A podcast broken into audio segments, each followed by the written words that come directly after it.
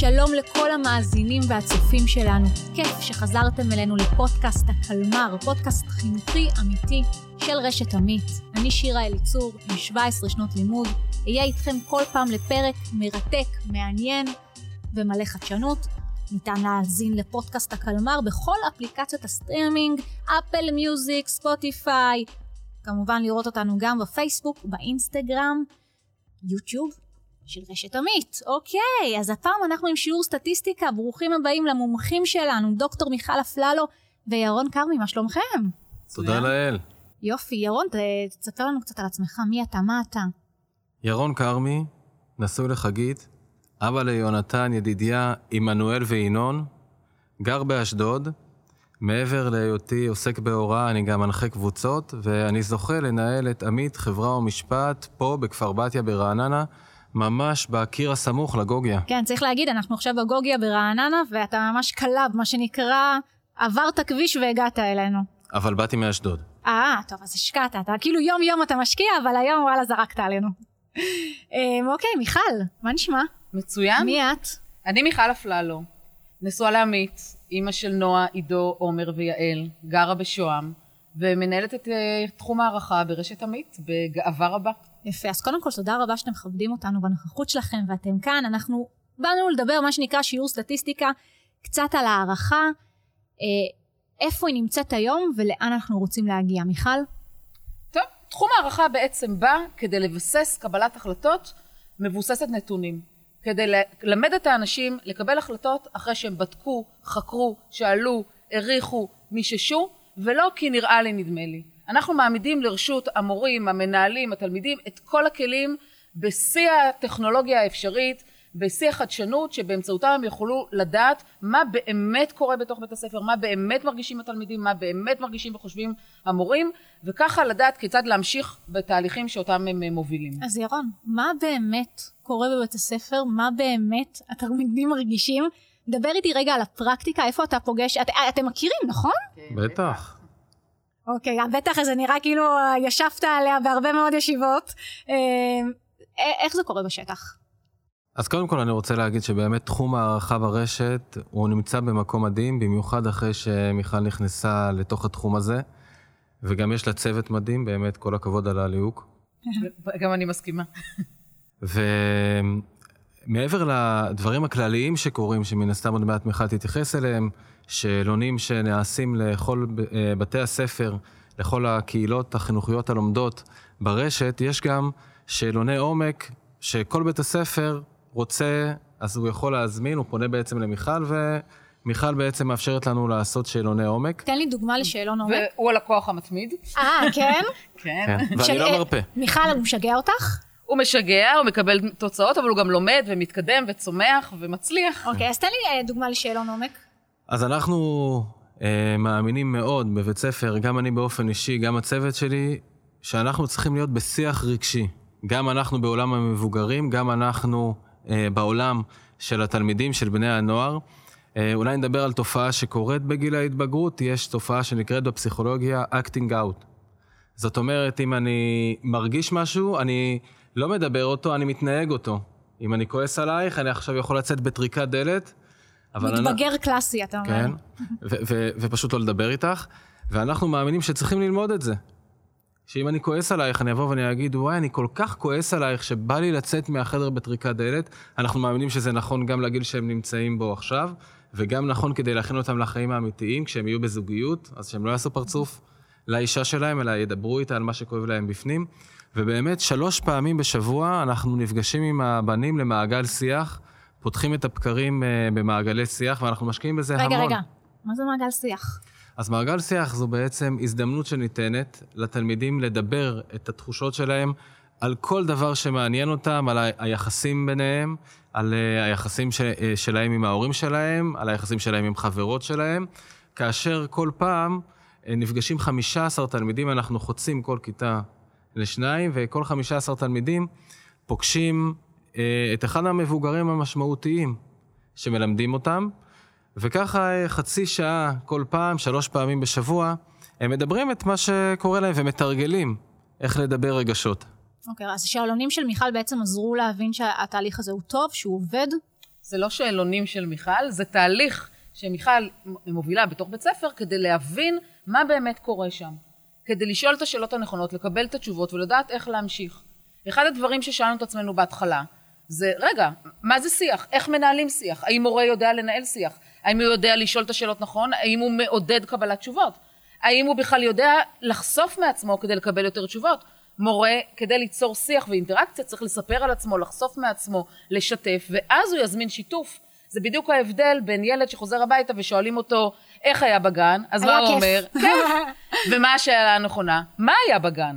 זה בדיוק ההבדל בין לנהל שיח לבין לקבל תשובה חותכת. ואז אנחנו נכנסנו והתחלנו לראות מה הם עושים, איך הם מייצרים את האינטראקציה, איך מתנהל השיח, איך נשאלות השאלות. והתחלנו גם אנחנו לתצפת, לראיין, לשאול את התלמידים, מה אתם מרגישים, האם זה רלוונטי אליכם?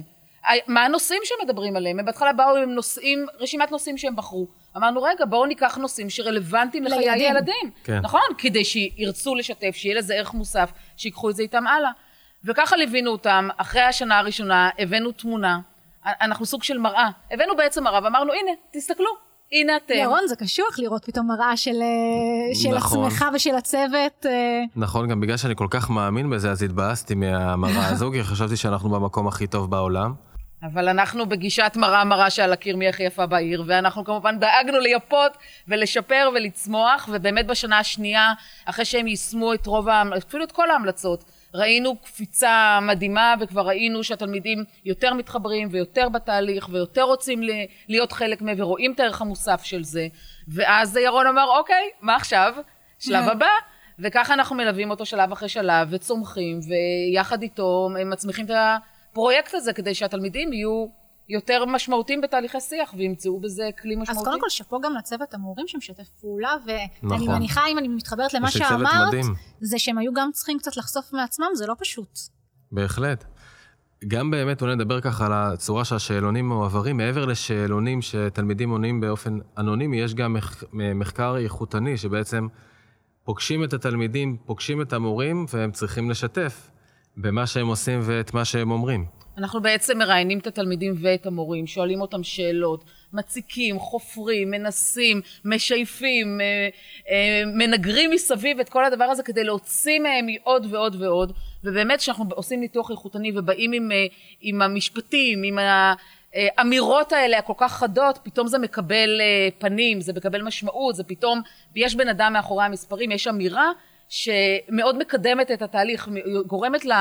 אה, למורים, לכל השותפים, להבין למה באמת הם מתכוונים, מה הם באמת מרגישים בתוך התהליך. אני, אני שומעת אתכם ואני אומרת לעצמי, וואי, כאילו איך המערכת הזאת השתנתה מפעם שאתם יודעים, היינו זורקים את הילדים ושיאללה, שיצאו כבר עם תעודת בגרות ושיעזבו אותנו בשקט, ופתאום אשכרה רואים את הילדים.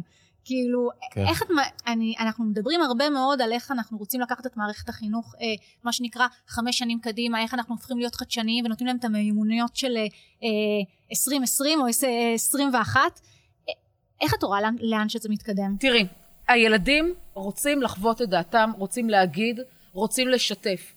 ככה זה היום בכל מקום, ככה זה ברשתות החברתיות, ככה זה בכל כלי המדיה, ילדים משתפים, הם רוצים להיראות, הם רוצים, רוצים שיראו להישמע. אותם. הם רוצים להישמע. עכשיו, בכלל בכל מקום, אתה יוצא היום מכל מקום וישר שולחים לך איזה משוב או רפלקציה ואיך היה, מה היה. אנחנו רוצים שילדים יבינו שגם סופרים את מה שהם אומרים, מתייחסים אליהם. אנחנו לא סתם שואלים אתכם, אנחנו שואלים אתכם כי אנחנו רוצים לשנות, אנחנו רוצים לעשות לכם סביבה יותר טובה, יותר רלוונטית, יותר שתעזור לכם לצמוח ולגדול. ולכן הם, הם בעצם שותפים שלנו. אנחנו שואלים אותם כדי ללמד אותם שחשוב לחוות את דעתם, חשוב להגיד. התהליך הוא לא רק תהליך עומק כמו שירון תיאר, תהליך הערכה אצלנו הוא תהליך שמתרחש לכל אורך השנה בכל שדרות הארגון. בכל מקום שבו אנחנו נמצאים, אנחנו נותנים את האופציה לאנשים להגיב, לחוות את דעתם. שואלים אותם, מה דעתכם? האם הייתם רואים את זה אחרת? אבל מה- זה לא רק מה דעתכם, זה גם, אתם, אתה, אתה תכלס משנה הרבה מאוד דברים. ברגע שאתם בעצם, אתה מקבל את התוצאות, אתה אומר לעצמך, אוקיי, עד עכשיו עשיתי משהו שלא עובד, אני בעצם שומע את התלמיד, אני מניחה שזה גם קשור למורים. נכון. אה, שומע את המורים ואני משנה משהו. ירון, תן לי דוגמה למשהו ש, ששיניתם, שאמרתם, חשבנו שאנחנו צריכים ללכת בצורה כזאת, והבנו מכל התהליך הזה של הערכה, שאנחנו מפספסים או שאנחנו צריכים לעשות משהו אחר. אז אני אתן דוגמה אנחנו בשאלונים שאנחנו עוברים כל שנה, לא במחקרי העומק שדיברנו על ה, עכשיו על השיח הרגשי, אה, ראינו שיש פער מאוד גדול בין זה שכמעט כל התלמידים, 98% עברו שיחה אישית, ובאמת גם אותו אחוז מעריכים מאוד את המחנך שלהם, אבל ראינו, זיהינו שיש שאלה ששואלים את התלמידים, כמה אתה מרגיש בנוח לשתף את המחנך שלך בדברים אישיים. ושם הנתונים הם לא כל כך גבוהים, הם לא באחוזים כאלה גבוהים, ובאמת אמרנו, אז רגע, בואו אה, נראה מה אנחנו עושים. שחשוב איך... להגיד שזה נתון ברמה הארצית לא גבוה, כי ילדים בגיל הזה לא בדיוק בא להם לשתף. אוהבים לשתף. כן, אבל יחד עם זה אנחנו כן מאמינים, אני מאוד מאמין שתלמידים צריכים שיהיה מבוגר משמעותי, שיהיה שם בשבילם. אה, אולי אני אשתף שאני התנדבתי כמה שנים בעמותת עלם, ובאמת אחד מהדברים שמאפיינים את המתנדבים שם זה שהמתבגרים מוכנים דווקא לספר למי שהוא לא אבא שלהם, והוא לא אימא שלהם, וכנראה שהוא גם לא המורה שלהם, את מה שעובר עליהם בחיים, ואני כן חושב שצריך להיות בצומת הזו בחיים שלהם מבוגר משמעותי, ודווקא הרבה פעמים כן מורה יכול להיות, ואנחנו ככה חושבים כל הזמן עם עצמנו איך אנחנו מצמצמים את הפער הזה. איך מורה יכול להיות משמעותי, ובאמת, ככה גם התלמידים מרגישים, כמו שמכלל אמר, אמרה שאנחנו סופרים אותם, חוזרים אל התלמידים עם הנתון הזה, ושואלים אותם, רגע, למה יש פער כזה? אתם לא רוצים לשתף אותנו, אתם משתפים אולי את החברים שלכם ולא רוצים לשתף אותנו, או איך אתם רוצים שנדבר איתכם על זה, או מה בנו גורם לכם להיסגר מולנו, ובאמת אנחנו עושים עבודה עם עצמנו בזכות הנתונים האלה, כי גם בלי הנתונים האלה הייתי בטוח, מה זה, ברור, הם הכי פתוחים איתנו. כן. מה זה, איתי לא ידברו? לא, אבל ירון דיבר על היבטים שאנחנו קוראים להם היבטים סובייקטיביים. הוא דיבר על תחושות, על מה תלמידים מרגישים, מה הם חושבים. אנחנו מנסים לתת גם היבטים אובייקטיביים. אנחנו מנסים לדעת גם מה קורה, ולא רק מה אני חושב שקורה. ובשביל זה אנחנו משתמשים בשיטה שאנחנו קוראים לה שיטת הסימנים המעידים. אנחנו מחפשים על סימנים שמתרחשים בשטח, שהם יכולים להעיד לנו על דברים שקרו או לא קרו. למשל, מספר התלמידים שמשאירים את התפילין בבית הספר בחופשות. זה okay. אוקיי. סימן מעיד. על מה הוא מעיד? על האם התלמיד יתפלל או לא יתפלל בבית. זאת אומרת, אנחנו מחפשים סימנים, ועל זה יש לנו על כל אחד מהתחומים והיעדים שאליהם אנחנו מובילים, סימנים שיכולים להעיד על נוכחות או אי נוכחות התהליך בתוך בית הספר או בסביבה. חשוב להגיד שאנחנו עובדים לפי אה, תוצאות. אנחנו, מאוד חשוב לנו להוביל לכיוון של חשיבה תוצאתית. בתי הספר עובדים תהליכית. הם עסוקים מאוד בתהליכים, בעוד תהליך, בעוד uh, תגבור, בעוד אירוע, אבל לא תמיד התהליכים מובילים לתוצאות. ואחד הדברים שאנחנו מקפידים עליהם זה ללמד את בית הספר לחשוב תוצאתית. הרשת יחד עם בית הספר ניסחה תוצאות שאליהם היא מכוונת, ואחת התוצאות המשמעותיות היא מיומנויות המאה ה-21. אוקיי, okay, זה ממש, בדיוק באתי לשאול כאילו איך זה רלוונטי לנו להיום. אז מיומנויות המאה ה-21 בעצם יש לנו רשימה של מיומנויות שחשוב לנו להכין בהם את הילדים למאה ה-21. למשל לומד עצמאי. בואו נניח שלא היינו עובדים על לומד עצמאי. אתם יודעים מה היה קורה עכשיו בקורונה? בקורונה? כן. כשישבו פתאום כל כך הרבה תלמידים מול מחשב, תלמידים של רשת עמית ידעו לעשות את זה. הם היו בתוך התהליך. אנחנו ממש ראינו במחקרים, ניהלנו כמה מחקרים בתהליך בזמן הקורונה, וראינו קשר בין תלמידים שנמצאים בתוך התהליכים הפדגוגיים החדשניים, לבין כאלה שלא נמצאים, וההצלחה שלהם בתהליך הלמידה מרחוק. זה מאוד בלט, כי היכולת שלהם ללמוד עצמאי, להתחבר... קיבלו את הכלים כבר, קיבלו את הכלים. נכון. אז יש לנו רשימת כלים, ואז אנחנו בעצם בודקים את זה בכמה כיוונים. אנחנו, חשוב לנו לראות קודם כל האם המורה בכלל הוביל לשם. אני אפילו לא אומרת לימד, האם המורה גרם לחוויה הזאת לקרות. אחר כך אנחנו בודקים עם התלמיד. אתם כאילו כל הזמן עם יד על הדופק, זה מטורף. אנחנו יד על הדופק. אתם כאילו יודעים בדיוק מה קורה, אין כבר השערות, אין כבר נראה לי, נדמה נכון. לי, נדמה לי, הכל כאילו והכל מחקרי. בכלים חדשניים, בשיא הטכנולוגיה, באונליין, המנהל יכול להיכנס בכל שעה לכל כיתה ולראות איפה הוא עומד. אה, נחזור רגע למיומנות המאה ה-21, למשל עמידה מול קהל. זו מיומנות סופר חשובה, לדעת לעמוד, להציג, להעביר מסר. הדבר הזה הוא דבר שאנחנו בודקים אותו בכמה היבטים. האם המורה יצר את האפשרות הזאת, האם התלמיד חווה את זה, והאם התלמיד חושב או מרגיש שהוא מסוגל לעמוד מול קהל. זה שלושה היבטים שונים לגמרי, ואנחנו מנסים להוביל את זה לשם. אבל אז נשאלת השאלה, רגע, המורה בכלל יודע לעמוד מול קהל? יודע ללמד את זה? אז מה קורה אם המורה באמת לא יודע לעמוד מול קהל? ואז אנחנו נכנס, מביאים את הממצאים למנהל, לצוות שלו, לבית הספר, ואומרים, בואו נראה מה קורה כאן. המורים מדווחים שהם לא יודעים איך להעביר את המיומנות הזאת, המורים מדווחים שהם כן, התלמידים מדווחים שהם לא חווים, אבל אז נכנסת עוד בעיה, שאנחנו קוראים לזה שיום. מה זה שיום? זה המשגה. למה המשגה? כי נניח אצל ירון, שאלנו את התלמידים, האם שוחחת עם המורה? ותלמיד אמר לא. ואז שאלנו את המורה, האם שוחחת עם התלמיד? והמורה אמר כן. ואז אמרנו, איך זה יכול להיות? המורה אומר שהוא שוחח איתך. אז התלמיד אומר, לא, הוא לא שוחח איתי, הוא סתם חפר לי. עניין של פרשנות. אותו דבר בעמידה מול קהל. האם עמדת ודיברת מול קהל? לא. שואלים את המורה. דיברתי לפני כמה חברים. אז התלמיד אומר, למורה לא היה כוח לדבר, אז הוא אמר לנו, תעבירו שיעור. זאת אומרת, אוקיי. הקטע של המשגה, למה זה חשוב, בשביל מה, למה אנחנו עושים את זה, הוא גם מאוד משמעותי, וזה טיפים של הערכה, שנכנסו ושאיפו ועיצבו את המשך התהליך. כן, ירון. אני אגיד ככה, בהקשר של הקורונה, אנחנו גם בסופו של דבר, אגב הערכה, מעריכים את התלמידים שלנו לרוב על ידי מבחנים. זה התחיל עוד לפני הקורונה, אבל הקורונה העצימה את זה, שבעצם הבנו שלא רק מבחנים יכולים להעריך את התלמידים שלנו, ובאמת יש תחומים נוספים שתלמידים יכולים להיות יצירתיים, וככה להביא את עצמם לידי ביטוי, לא רק במבחנים, ולפעמים ראינו עד כמה תלמידים מבינים את החומר דווקא אם הם עושים תוצרים אחרים מה שהם זה לא תוצרים מבחנים. אחרים? אני אתן אולי דוגמה שאני אה, חוויתי כמנהל שגם נכנס לכיתות ללמד. היה תלמיד בכיתה ז', אה, אני מלמד אה, בכיתה ז' שפה ואומנות. היה לנו בוחן בשפה, אחרי שחזרתי על השאלות של מה שעומד להיות בבוחן, עשיתי בוחן. תלמיד קיבל 40. באתי למחנך שלו בסוף היום ואמרתי לו, תשמע, לא יודע מה לעשות. זה הדבר הכי מבאס שיכול להיות. אמרתי לו את התשובות, עדיין הוא קיבל 40. הוא אומר לי, תשמע, אני חייב לספר לך. אותו תלמיד, אני לימדתי היום, זה נושא בגמרא של דיני המלך. מה מותר לו לעשות, מה אסור לו לעשות, הרבה יותר פרטים ממה שאני אה, לימדתי אותם. והוא אומר, תשמע, התלמיד הכין סרטון, זה תלמיד שמאוד אוהב דרמה, הוא הראה לי אחרי זה את הסרטון. הוא שרק את ההלכות. ואז הבנתי, באמת, אנחנו הרבה פעמים, אגב, מיומנויות המאה ה-21, שקועים בזה שלא, ככה אמור להיות בית הספר, ובעצם יש הרבה שיטות שאפשר להעריך תלמידים, וככה הנה, הם זו יכולים מטרת להצליח. הפודקאסט שלנו, להבין איך אנחנו יכולים לצאת מאותן תבניות ושיטות ולהתקדם למאה ה-21. אנחנו מעריכים תלמידים בעיקר באמצעות אינטליגנציה מילולית. ויש כל כך הרבה אינטליגנציות נוספות שאפשר להעריך באמצעותם.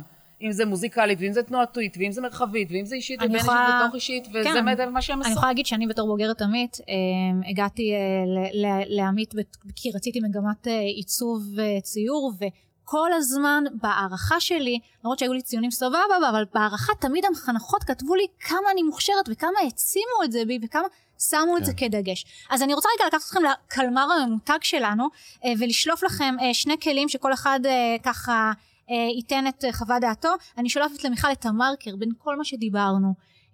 דיברנו פה על הרבה מאוד תהליכים, תמרקרי לי את הדבר הכי חשוב, ויותר מזה, תעשי לי איזושהי אספת הורים, ותיקחי אותי למקום פרקטי. איך מחר בבוקר אני יכולה לעזור פה לאנשי חינוך ולהורים ששומעים אותנו.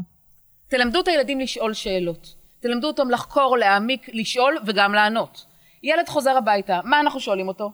איך היה בגן? ואז היה מה הוא כיף, עונה? היה היה כיף. כיף. מה אנחנו צריכים לשאול אותו? מה היה בגן? תספר לי מה היה בגן, תספר לי דבר אחד מצחיק שהיה בגן, דבר, דבר אחד מפחיד שהיה בגן, דבר אחד עצוב שהיה בגן, דבר אחד אה, מבדר שהיה בגן, וכן הלאה וכן הלאה. זאת אומרת, מאוד חשוב לדעת לשאול שאלות, ללמד אותם לחקור. שאלות הן מעוררות לחקר, הן מעוררות להרחבה, הן מעוררות ללמידה, הן מעוררות להרחבת אופקים, והתלמידים האלה אחר כך יוצאים תלמידים, לומדים עצמאיים. כי הם לומדים איך לעשות את זה בעצמם, איך שאלה מובילה לדבר, מובילה לדבר, מובילה לדבר. תדרשו מהמורים בבתי הספר לשאול את התלמידים שאלות, לא רק בחומר הכתוב, לשאול אותם מה דעתם, מה הם חושבים. היום זה קל, זה פשוט, באמצעות חמש שאלות בכל אמצעי טכנולוגי שהרשת מלאה בו, אפשר פשוט לשאול, לקבל תשובות, לראות איפה אתם עומדים ולהמשיך מכאן, מכאן הלאה. מהמם. אמ, ירון, אני מוציאה לך את הדבק, אוקיי? מה לדעתך גורם לתלמידים להרגיש מחוברים למורים שלהם? דיברנו על זה קצת הרבה אה, אה, היום. כן.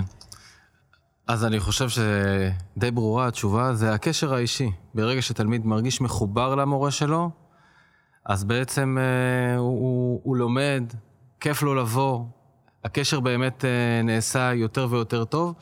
אני גם אגיד שתלמידים יודעים את זה, הם אומרים, אני לפעמים אה, מצליח רק בגלל שאני אוהב את המורה. או אני מתנגד למורה מסוים בגלל שאני מרגיש שהוא מחפש אותי. אוקיי. אז שאלון אסוציאציות מהיר. אמ, ירון, ספר או אייפד? ספר, אין, אין כמו ספרים. מיכל? אני אומרת ספר בשביל הכיף, אייפד בשביל לחקור. אתם מתחכמים פה. אמ, שיעור או הפסקה, כיתה או מגרש? אני חושב שצריך להפוך את השיעור להפסקה ולמגרש, בעצם לתת כאלה משימות שמזמנות לתלמידים לצאת החוצה, לחקור, לצלם, לחזור לכיתה, בעצם להפוך את השיעור, לא, לא להרגיש שזה שיעור, אלא שיעור. אוקיי, vibe ו chill טוב. אה, אה, מה אומרת מיכל? שיעור או הפסקה? אני אומרת בטח הפסקה. מרחב, חופש, יצירה, אפשרויות. סקרנות, שהכל יהיה פתוח, לא לסגור. וואי, בא לי הפסקה עכשיו. אה, מכונת זמן לעתיד או לעבר, כי אנחנו מדברים פה על חדשנות, אנחנו חייבים להכניס פה איזושהי טכנולוגיה. אני אומר לעבר. לאן? האמת, ממש הייתי רוצה לפגוש את רבי נחמן מברסלב. וואלה. קודם כל הוא דמות שאני מאוד מחובר אליה וככה נותן המון תקווה. רבי נחמן בשם שלו קיבל את המקצוע. התפקיד שלו, המקצוע שלו היה להיות נחמן. ו, ובאמת יש את הסיפור המפורסם שלו, של אותו ילד שחשב שהוא תרנגול, אינדיק. כן, תרנגול התרנגול. ככה מתחת לשולחן, עד שככה הוא, הוא הבין, מהסיפור הזה מבינים שצריך לרדת לתלמיד, להיות איתו ככה בקשר טוב, שהוא ייתן בנו אמון, ומשם להצמיח אותו. יפה מאוד, חברים. קודם כל, תודה רבה. תודה רבה שהתארחתם פה בפודקאסט שלנו. ולכם, מאזינים וצופים שהייתם איתנו, אני הייתי שירה אליצור בפודקאסט הקלמר של רשת עמית, וניתן להאזין לנו אה, בכל אפליקציות הסטרימינג, אה, אפל מיוזיק, ספוטיפיי, לראות אותנו כמובן אה, בפייסבוק, באינסטגרם וביוטיוב של רשת עמית. אז מוזמנים לעקוב אחרינו ולהצטרף לשיעור הבא. תודה רבה. תודה, תודה לכם.